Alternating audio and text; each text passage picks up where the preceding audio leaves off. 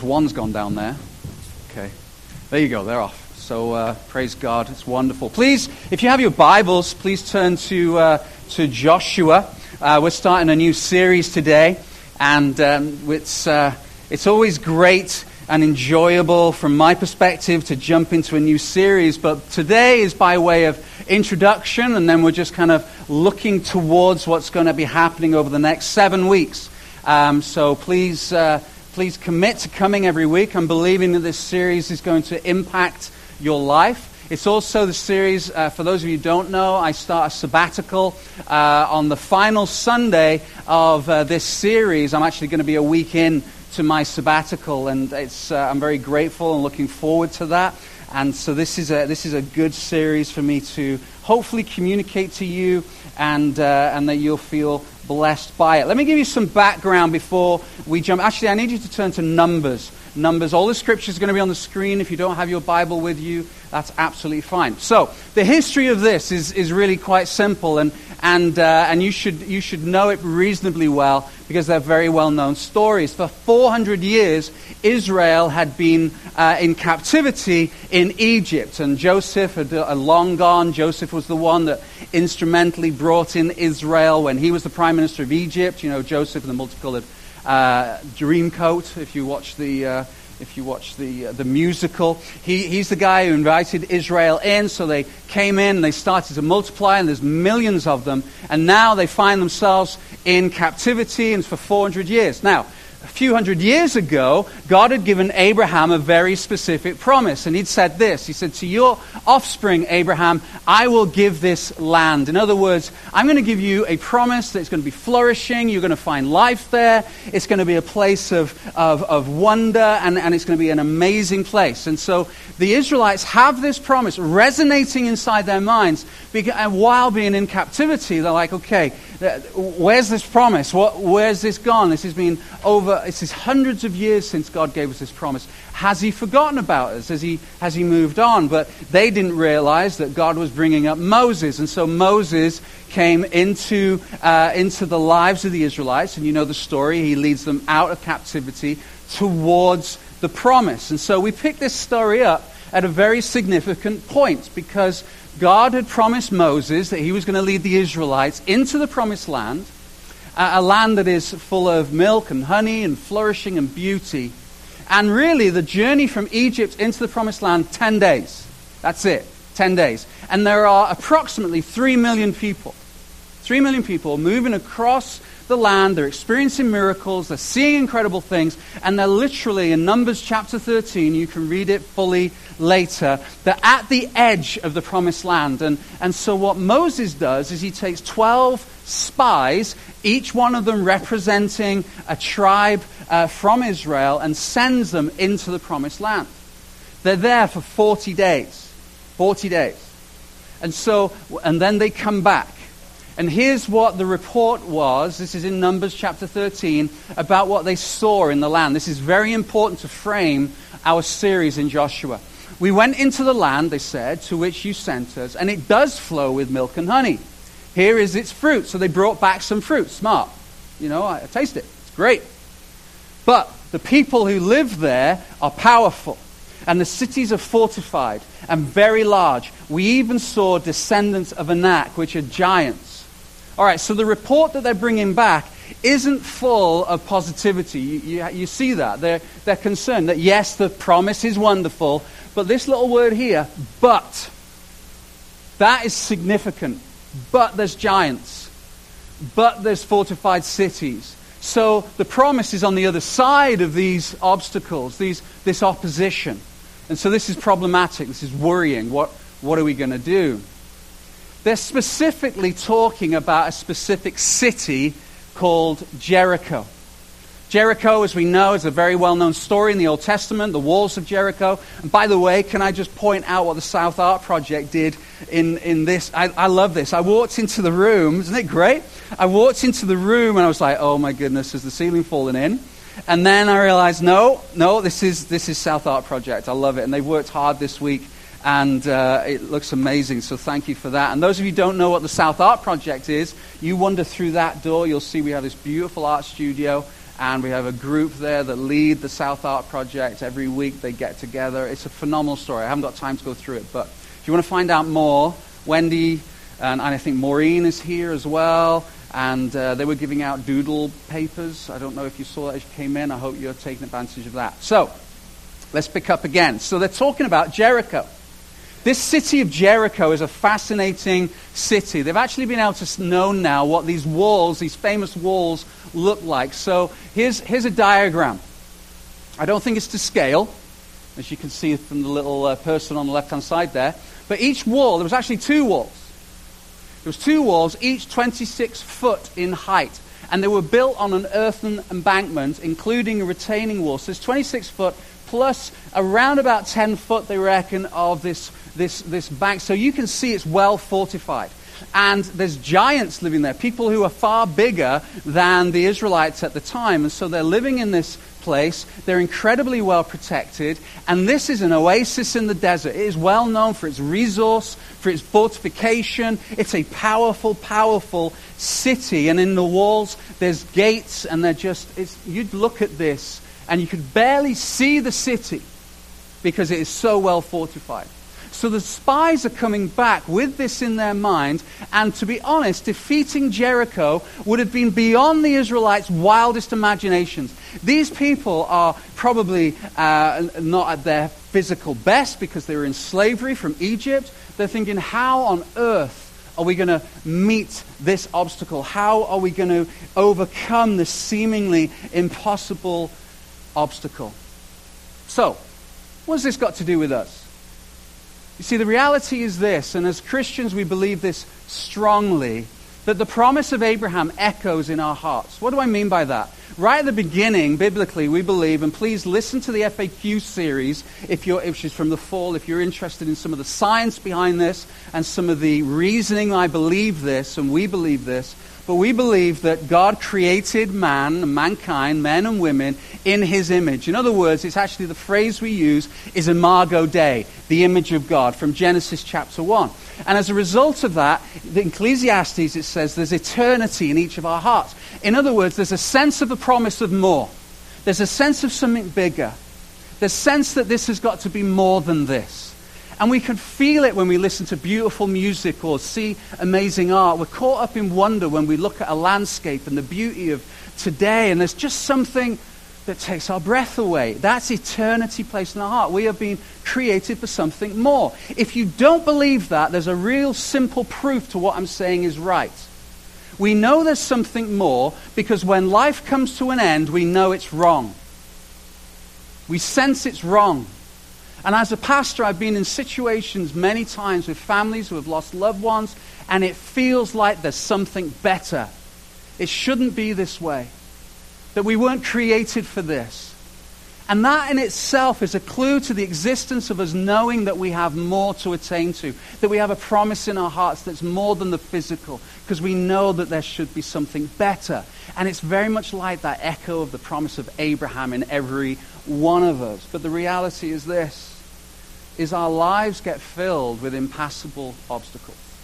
That we know there's a promise to be had. We know there's something more. We work really hard to try and attain it. And what we do is we think, oh, there's something more. I'm going to get to that if I can get this, or if I can have that job, or if I can go to this place, or if I can have that partner, or if my partner would stop doing this, or I could buy this car, and we, or if I can have this, or can, I can get that. We will get the more, all the time realizing when we get those things, there is still something more. It's eternity in our hearts. It's the echo of the promise of Abraham. But our lives get filled with obstacles that just seem to slam in front of us. That there seems to be more than one obstacle, just like there's more than one wall of Jericho. There's internal obstacles, there's external obstacles, and there's too many of them sometimes we feel that we that just like, I can't overcome this.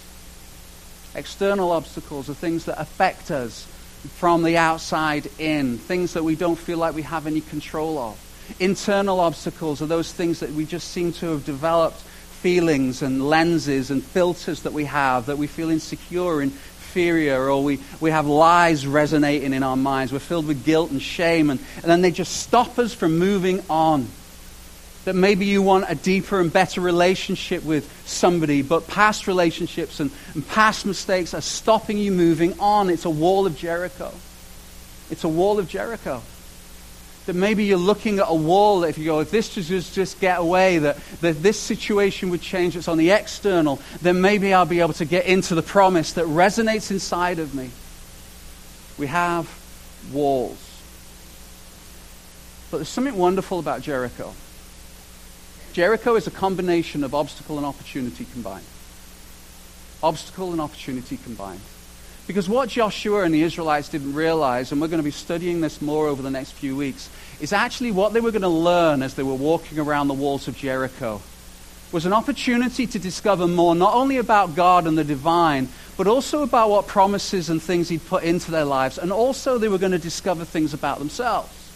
So I want to invite you over the next few weeks to join with us as we as we walk around these walls, if you like, looking at different aspects of Joshua, and through the, what we're going to learn together, look at our obstacles. I've been pastoring long enough, twenty-five plus years now, to know that every person that comes through that door has obstacles and lies and strongholds that just stop us moving on. You can call them you're stuck, or you get into a rut, and you just seem to think, man, I've broken through, and then you, and, and then something happens to remind, actually, no, it's still there. There's a root. There's something problematic. And that's what this series is about. But I want to encourage you by saying this to you, that oftentimes, not all the time, but oftentimes, obstacles that we, or persecution, or opposition that we feel is a sign that we're moving in the right direction. It's a sign that we're moving in the right direction. Because if Joshua and the Israelites weren't moving towards the promise, they would actually never come up against Jericho. Now, as it happens, we're going to bounce back in a second about the story. They actually don't go into the promised land and spend forty years wandering around.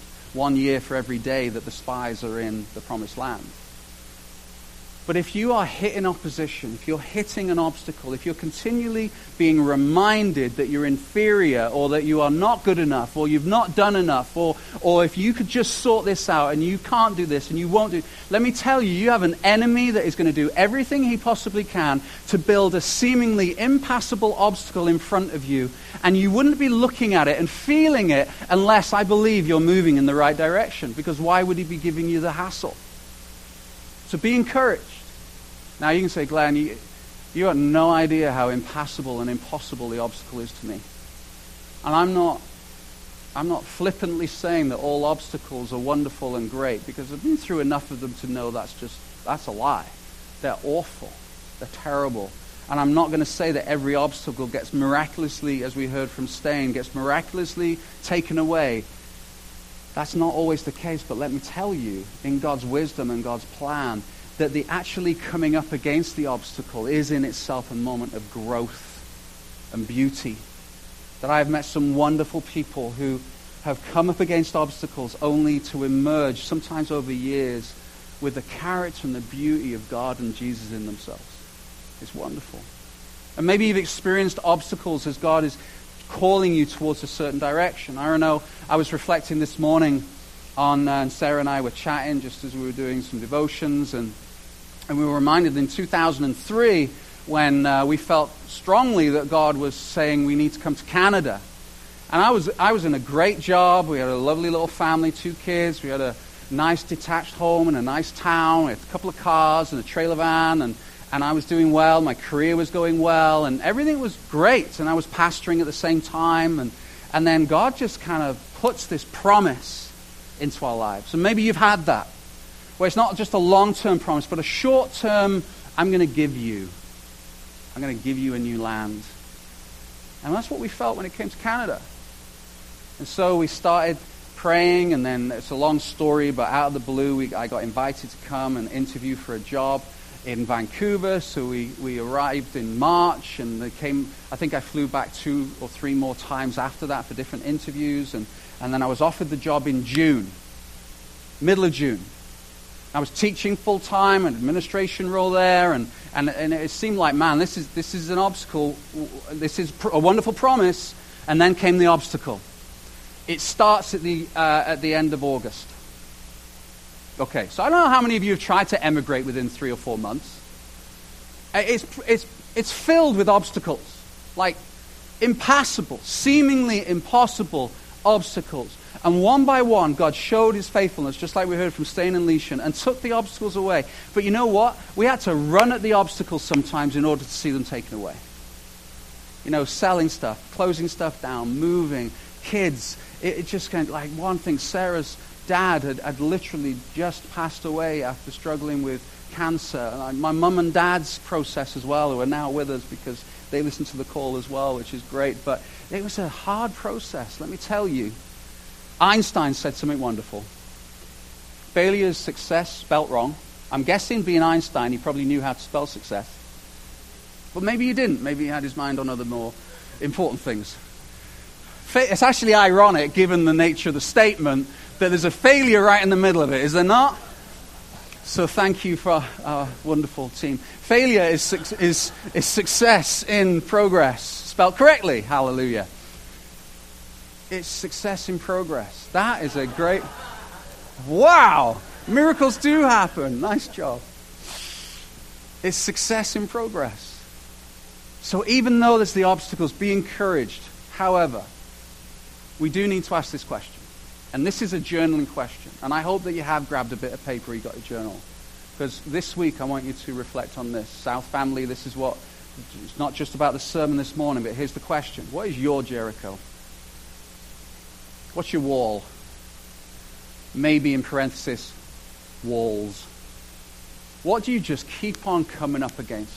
And you try and circumvent your way around, but you know that it's only going to be a matter of time before you're faced with the walls again. What is your Jericho? Is it internal? Is it external? Are there things that are out of your control? Or are there things that are actually going on inside your life? Because here's two things I want us to learn this morning. As we look at our walls of Jericho, we can choose to focus on the problem instead of the promise. We can choose to focus on the walls of Jericho, the problem, instead of the promise. I'll go further and I would say this. We can choose to worship the obstacle instead of the promise. We can so focus on it that it becomes so part of our lives, and this is often our external thing, that if only this would move, then all our problems would go away. But we can choose to focus on the problem instead of the promise. It's our choice. And there are certain things that over our years that behaviorally we get into a habit of responding and reacting a certain way. There's some people who are just naturally pessimistic. You say this, they'll go, ugh.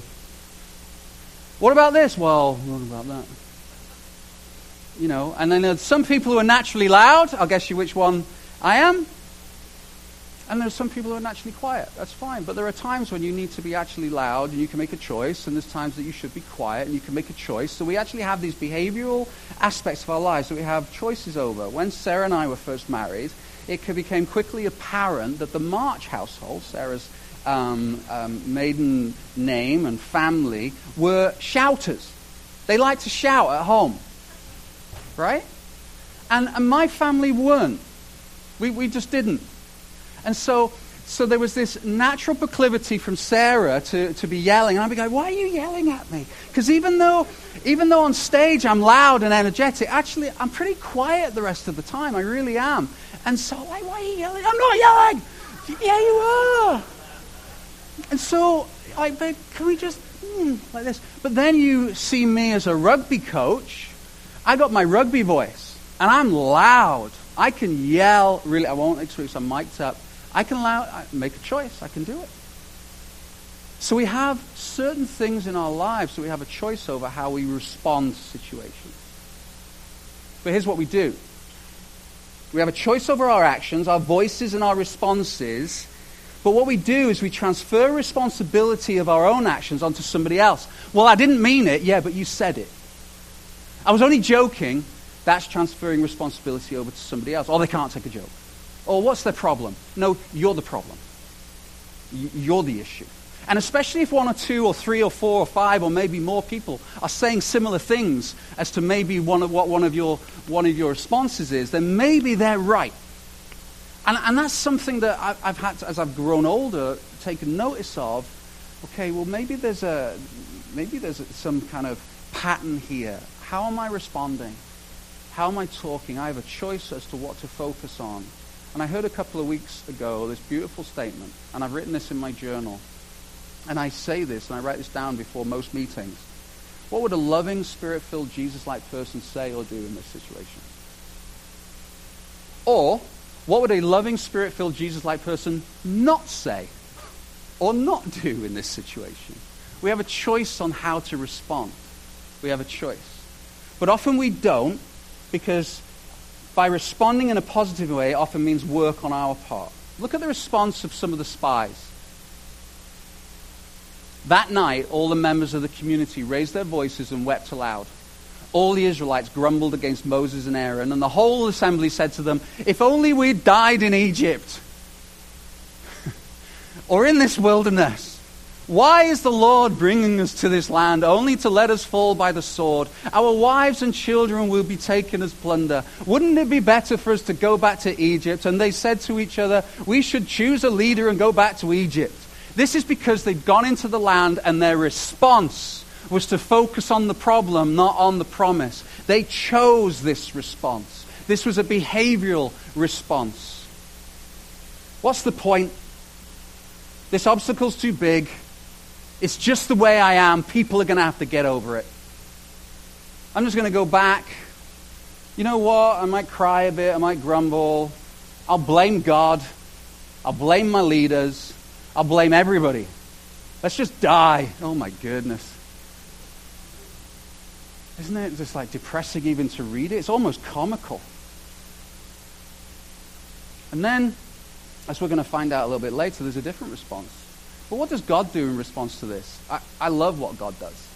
You can almost you can almost sense him leaning forward on his beautiful throne, and I'm I'm I'm playing a little liberty here visually. I don't have scripture to say this, just imagining what God might do, and he's leaning forward, and he's going, "Right, just give me a couple of minutes for this lot." And he appears, the scripture says, in the tent, the temple where he appears. And he basically says this, "Okay, none of you are getting in. The only people who are going to get in are Joshua and Caleb, for reasons I'm going to show you in a second. The only people who are going to get into the promised land are Joshua and Caleb, but this whole generation, you are not going to see the promised land. You are going to wander in this land for forty years. Every year, every day, you're going to spend, uh, for every day you're in the land, you're going to spend forty years wandering around it, because your disobedience, your grumbling, your promise, your, your focus on the problem, and your lack of faithfulness as to what the promise actually means for every one of you. You're just going to wonder. There's going to be a whole new generation that are going to go into the promised land, and you're not it." Temples closes, God goes back onto his throne, drops the mic. What's the response? Only Joshua and Caleb would own the land. It's really interesting to me, the response of God compared to his people, as his people are focusing on the problem. And we need to be careful not to focus on our problems so much so that we're actually overshadowing the promise of God. That God has called us as Christians to live as promised people, to live in a promised land that is overflowing and flourishing, filled with joy and peace and hope. And even in the midst of obstacles, that we can still point to a God who is more powerful, more beautiful, more ultimate than anything that the world or anything internal that the enemy might lie to us about, that we can still stand victorious. That's what we're meant to focus on. But friends, that is a choice. How's your day today? Oh, it's been better. Are you a Christian? Yes. You have got every opportunity to be filled with the Spirit of the living God. Now, I'm not saying you need to skip around on a bed of roses all day and just, can you even do that? Um, that, you know, that everything is great, but let me tell you, there's something deep-seated that is powerful, that is at, uh, at our disposal. The other choice is this. We can choose to focus on the God of opportunity rather than the obstacle. We can focus on the God of opportunity rather than the obstacle or the wall. There are people in this room, and I'm very, very grateful, I've had the joy of being friends with and serving and pastoring over the last eight years, who have faced incredible obstacles. Obstacles that you would not wish on anybody. And yet the grace that they have faced that with, the fearlessness, the courage, even through tears, that they've seen a God move in powerful ways, whether it be through health, whether it be through circumstances at work or family, miracle after miracle. But just like we heard from Stain and Leishan, there comes that point when you have to run up against the wall. Look at the response of Joshua and Caleb. I love this. Remember, this is this is just after what they've just said. We should die. We need a new leader. You suck. This sucks. We need to go home. We're going to go back to slavery. And then Joshua and Caleb, we should go up and take possession of the land. But we can certainly do it. I love it. It's great. The, the contrast is phenomenal. So it makes me ask the question, Glenn, which camp are you in? Well, they're naive. Yeah, but happy. Naive, but full of faith. Because if you carry on reading it, say, it might be that God will help us. And I'm willing to take that risk. Because I'd rather go and run up against the obstacle. I'd rather go into the promised land that God has promised for me, rather than wandering around here in fear and condemnation and criticism. I'd much prefer that. Because then they go on, it says, the land was passed through, this is Joshua and Caleb, and explored, and it's exceedingly good. I immediately thought of uh, Mister Kipling. Exceedingly good cakes. If the Lord is pleased with us, he will lead us into that land. So there's no guarantee. You see that? But we'll still go. A land flowing with milk and honey. And will and, and will give it to us. The Lord will give it to us. Only do not rebel against the Lord. And do not be afraid of the people of the land, because we will devour them. Their protection is gone. But the Lord is with us. Do not be afraid of them. Friends, as a church, a few years ago we were There was a struggle, and, and, and the Lord has been good to us. And as we want to seek to uh, affect and, and see the kingdom of God and Jesus move in our community, it's only going to come about by people of the promise running into the promise and believing that regardless of what it might look like, we have the promise, we have the answer. More than that, we have God on our side. We have the gospel of Jesus Christ on our side. See, they chose to fix their eyes on God's ability to overcome the obstacle, not the obstacle. God's ability to overcome the obstacle. Because they believe, and we we have an even better perspective now because we have other scripture and history on our side. We can look at scriptures that say this, if God is for us, who can be against us? In all these things we are more than conquerors through him who loved us, said Paul in Romans chapter eight. What no eye has seen, what no ear has heard, what no human mind has conceived, the things God has prepared for those who loved him. So God's given us a challenge. Think it up. Have a think. Imagine, just imagine what Kelowna might look like if everybody was a Jesus believer. Think about it. I'll do more. I can do more. And by his wisdom and his sovereignty, he has chosen to use you and me, Christian friends, to actually be the, the vessel of that message. But we can have a choice. We can go, well, the obstacle is too big. What's the point? Or we haven't got the resources, or we haven't got the time, or I'm not going to do this because nobody will sign up. Or we can say, you know what? Four out of five people on the stage last Sunday are going to be Maddens. We'll make it happen. You can make a choice. You can make a choice to say, I'm going to volunteer. You can make a choice to say, I'm going to join the kids team. You can make a choice and say, I'm going to join the welcome team or the worship team or South Art Project. You make a choice, or you can sit back on the edge, look into it and go, mm, it's never going to work. What's the point? I know which camp I want to be in. I want to be with Joshua and Caleb. It's scary, but they're the ones that saw the promise. With God, all things are possible. We serve an amazing God. A God the scripture tells us is, is, is omnipresent. He's always with us. He's always alongside us. He's in us. I was reading Colossians this morning. He's in and through and for and by Jesus. That as a Jesus-believing Christian, as somebody who follows Jesus, that I have the absolute presence of God inside of me. Nothing is impossible for him. He is all-powerful. He's all omnipotent. He can do anything he wants, whenever he wants, with whomever he wants. And I get to run alongside him. Like, we can see change in our city. We can see change in our church. We can see those obstacles removed and conquered like we saw in Paul in Romans chapter eight. We can see them because God is omnipresent. He is omnipotent, and he is also omniscient. He has the wisdom. His thinking is far above our thinking. Press into it. Spend time with it. You know, and maybe we look at the story over the next few weeks and we go, well, it's Joshua. You know, it's not me. I can't do that. Do you know what I find fascinating about Joshua is that he's constantly reminded to be strong and courageous.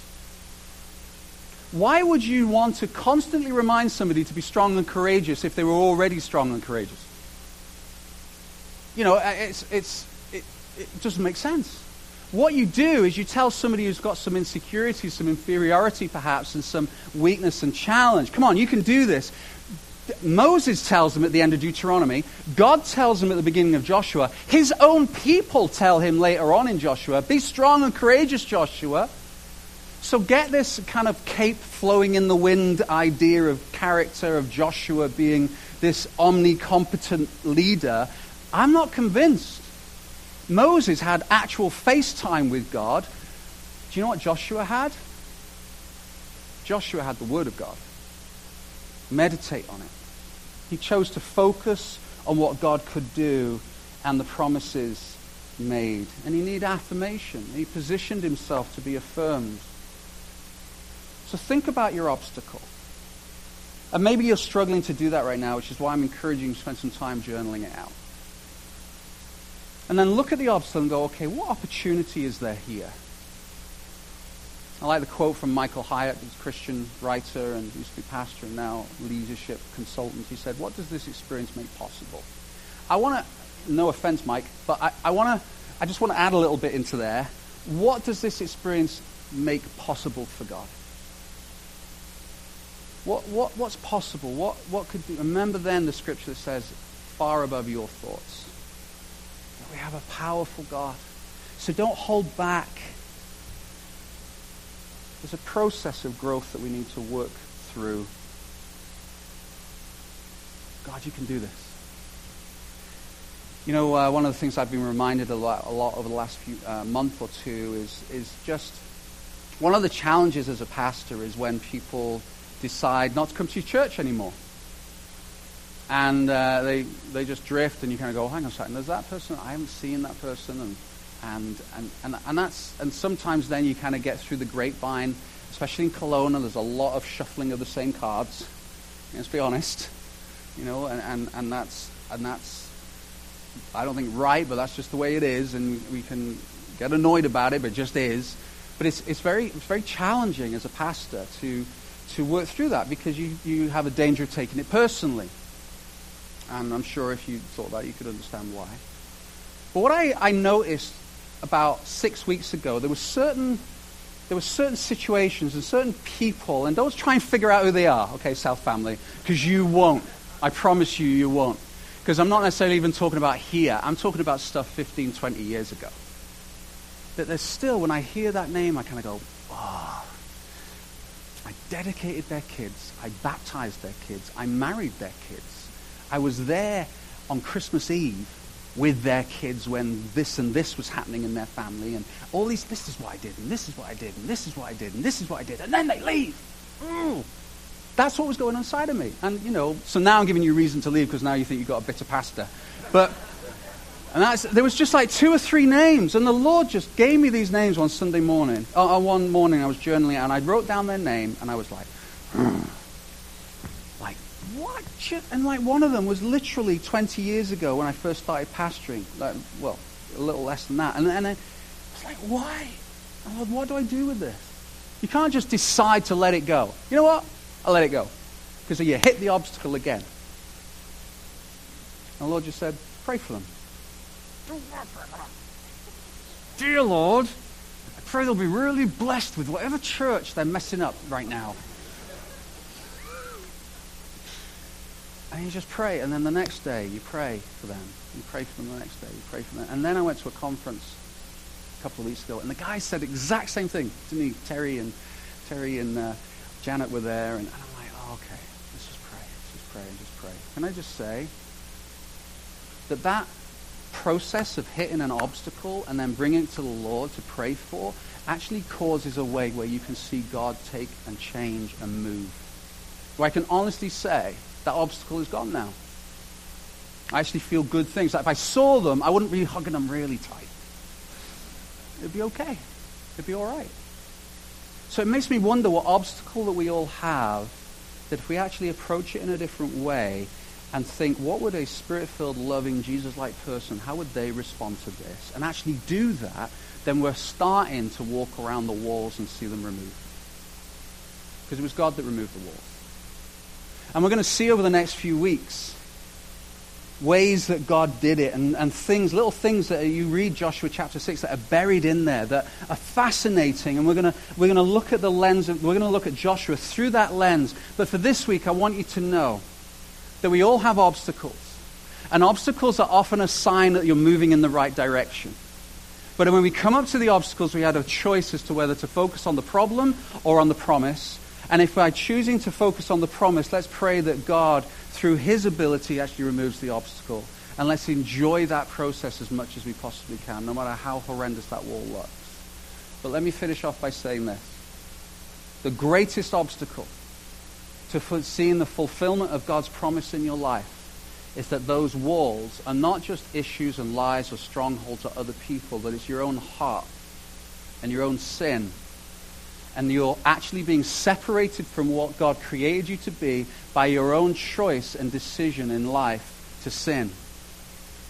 And what I'm saying is this, that you've never actually submitted to the promise of God. You've never actually confessed that Jesus is Lord. You've never actually submitted to all that the cross represents, that we are unable to fix ourselves, that we are sinners. And even though that's not a popular word, but all we need to do is look out there and see the evidence of sin, and then look in here and see the evidence of sin, and the shame and the guilt that's attached to it. And even though we try and fix ourselves to get to the promise, we know that we're just hitting that wall. And I can tell you that wall is eternally high and eternally wide and eternally thick. And you will never, ever, ever get past it without Jesus.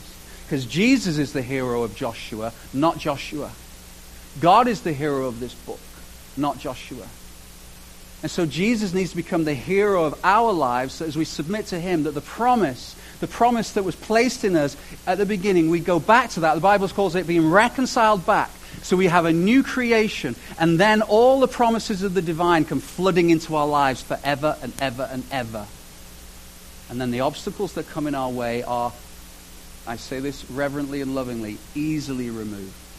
But that obstacle is never removed by your own effort or by your own ability or your own good looks or your own intellect or your good grades or who you marry or what your kids do at soccer on Saturdays or what car you drive or what anything, self-help books that you want to read. None of those things remove this eternal wall that stops you getting into the presence of God.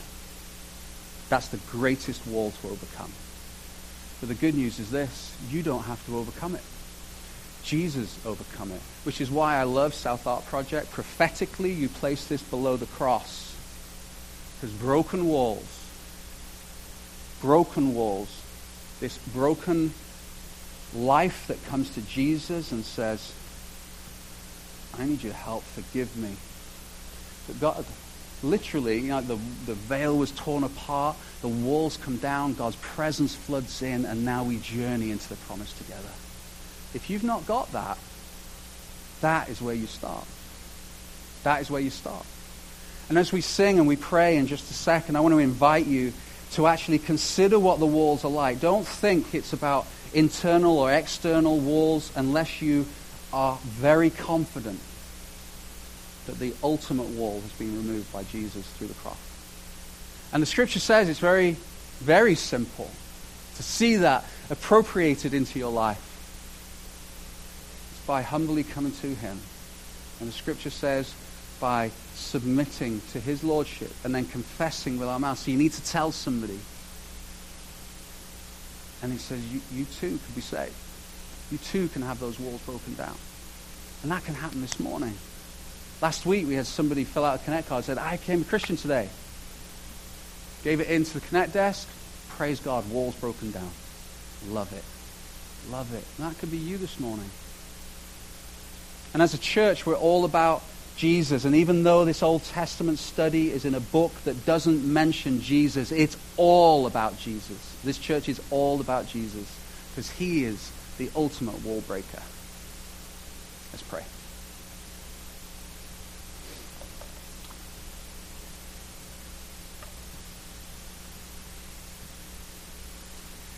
Just ask um, The media team, you can leave that slide up just for a second. Praise your name, Lord. Lord, as we peer into this book, Joshua, Lord, what, a, what an amazing story of miracles and faithfulness and bravery, sometimes confusion, that, Lord, there's so much that we can relate to. But, Lord, I pray for this group of people and those that hear and listen on the internet and on the recording, that, Father, that right now, even as we worship together, that, that Lord, you would reveal to us, that, Lord, you would reveal to us what walls are being built and have been built up in our lives. And, Lord, you would show them to us. And, Lord, we would humbly hand them back to you and say, Lord, how do you want me to respond to this? And, Lord, I pray this week for people who are Jesus followers in the room, who confess that Jesus is Lord, that, Father, that we would spend time this week just reflecting and asking you, Lord, what is it that you want removed? How can I appropriate that promise in my life? Lord, for those who have yet to fully submit themselves to you and make you Lord of their lives, Lord, I pray even as we sing that you would speak to them and draw them to yourself in a way that only you can do. But, Lord, there would be prayers of confession and asking for forgiveness. And that, Lord, that you would flood into their lives. Thank you, Jesus, for the sacrifice you made on the cross. That you are our God hero, almighty God. Thank you, Lord. Thank you, Father. Thank you, Lord. We're going to sing in just a second. I just want to tell you before Sarah leads us in, the, in a couple of songs is next week, the sermon title is God's Plan, Our Plan, How to Trust in God's Perfect Plan Even When It Seems to Be Crazy to Do So. That God's unconventional, sometimes we just shy away from. And yet God seems to work through the unconventional. And so I just encourage you next week to come out because it builds on what we have taught about today. So we're going to sing and then we're going to have some prayer at the end. And uh, let's stand together and encourage you to respond and to sing.